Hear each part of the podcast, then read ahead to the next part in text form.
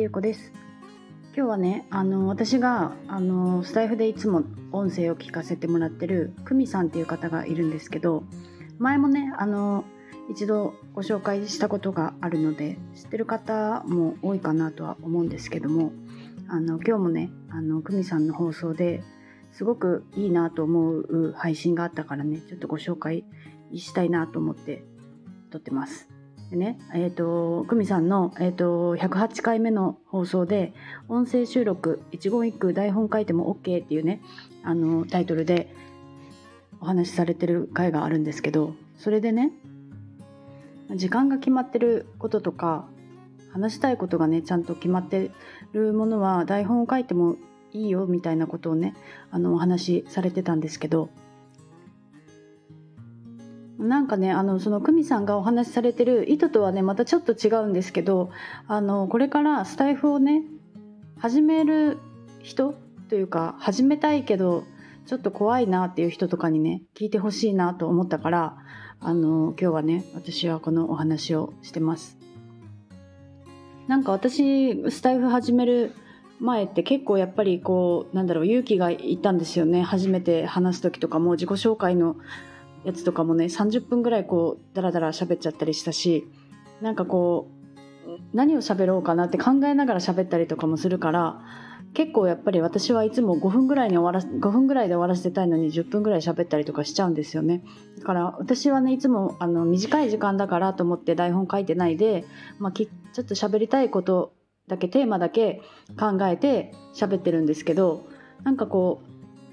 うやっぱりこう時間を決めてこうちょっとちゃんとねあのその時間内に伝えたいっていう時は台本を書いてもいいかなって思ったのともう一つそのあのスタイフをね始めたいけど勇気がないっていう方もそうやって台本を書いてそれを読むっていう形でもねいいんじゃないかなって思ったんですよ。なんかこう私はスタイフをして今1ヶ月ぐらい経ったんですけどなんかこう喋ることにねあんまり抵抗がなくなってきたんですよ私はもともと話すのは苦手だなと思ってたんですけどまあ前にもお話ししたけどその喋ること自体が苦手だったわけじゃなくてなんか面白いことを言わないといけないとかあの有益なことをね話さないといけないとか何か結構そういうことを考えすぎちゃって話すのが苦手だったんだなっていうことが分かったんですよね。それとその音声をこうやって毎日ねあの朝撮るようになって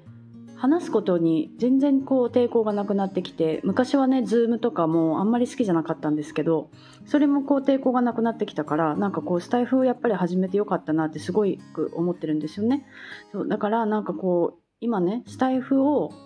始めたいけど勇気がないっていうね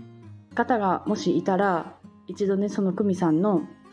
この配信をねあの聞いて台本を作って喋って見たらどうかなと思ってね今日はそういうあのお話をしました。であの久美さんの放送はあの説明のところにねあの載せておくのでよかったら聞いてみてください。なんかこうスタイフってやっぱりこう他の SNS と全然違うなって私はずっと思っていてこう声でやっぱり聞くとその人がよりより分かるというかああこんな声してるんだなとかねこういうこと考えてるんだなとかってなんかそういうなんかこう内側の部分っていうのかななんかそういうところまで分かるのがね私はすごい好きで結構いろんな方のねあの放送を聞いたりとかライブに遊びに行ったりとかしてるんですけどあの SNS でねあ例えばなんか Twitter とかでつながりがある方でも声を聞くとあなんかこういう人なんだなっていうのがねなんかよりわかるっていうかね。なんかそれがすごく好きだからなんかスタイフをまだ始めてない方はね是非あの始めてみたらどうかなと思って今日はこういうお話をしてみました。今日も聞いていただいてありがとうございます。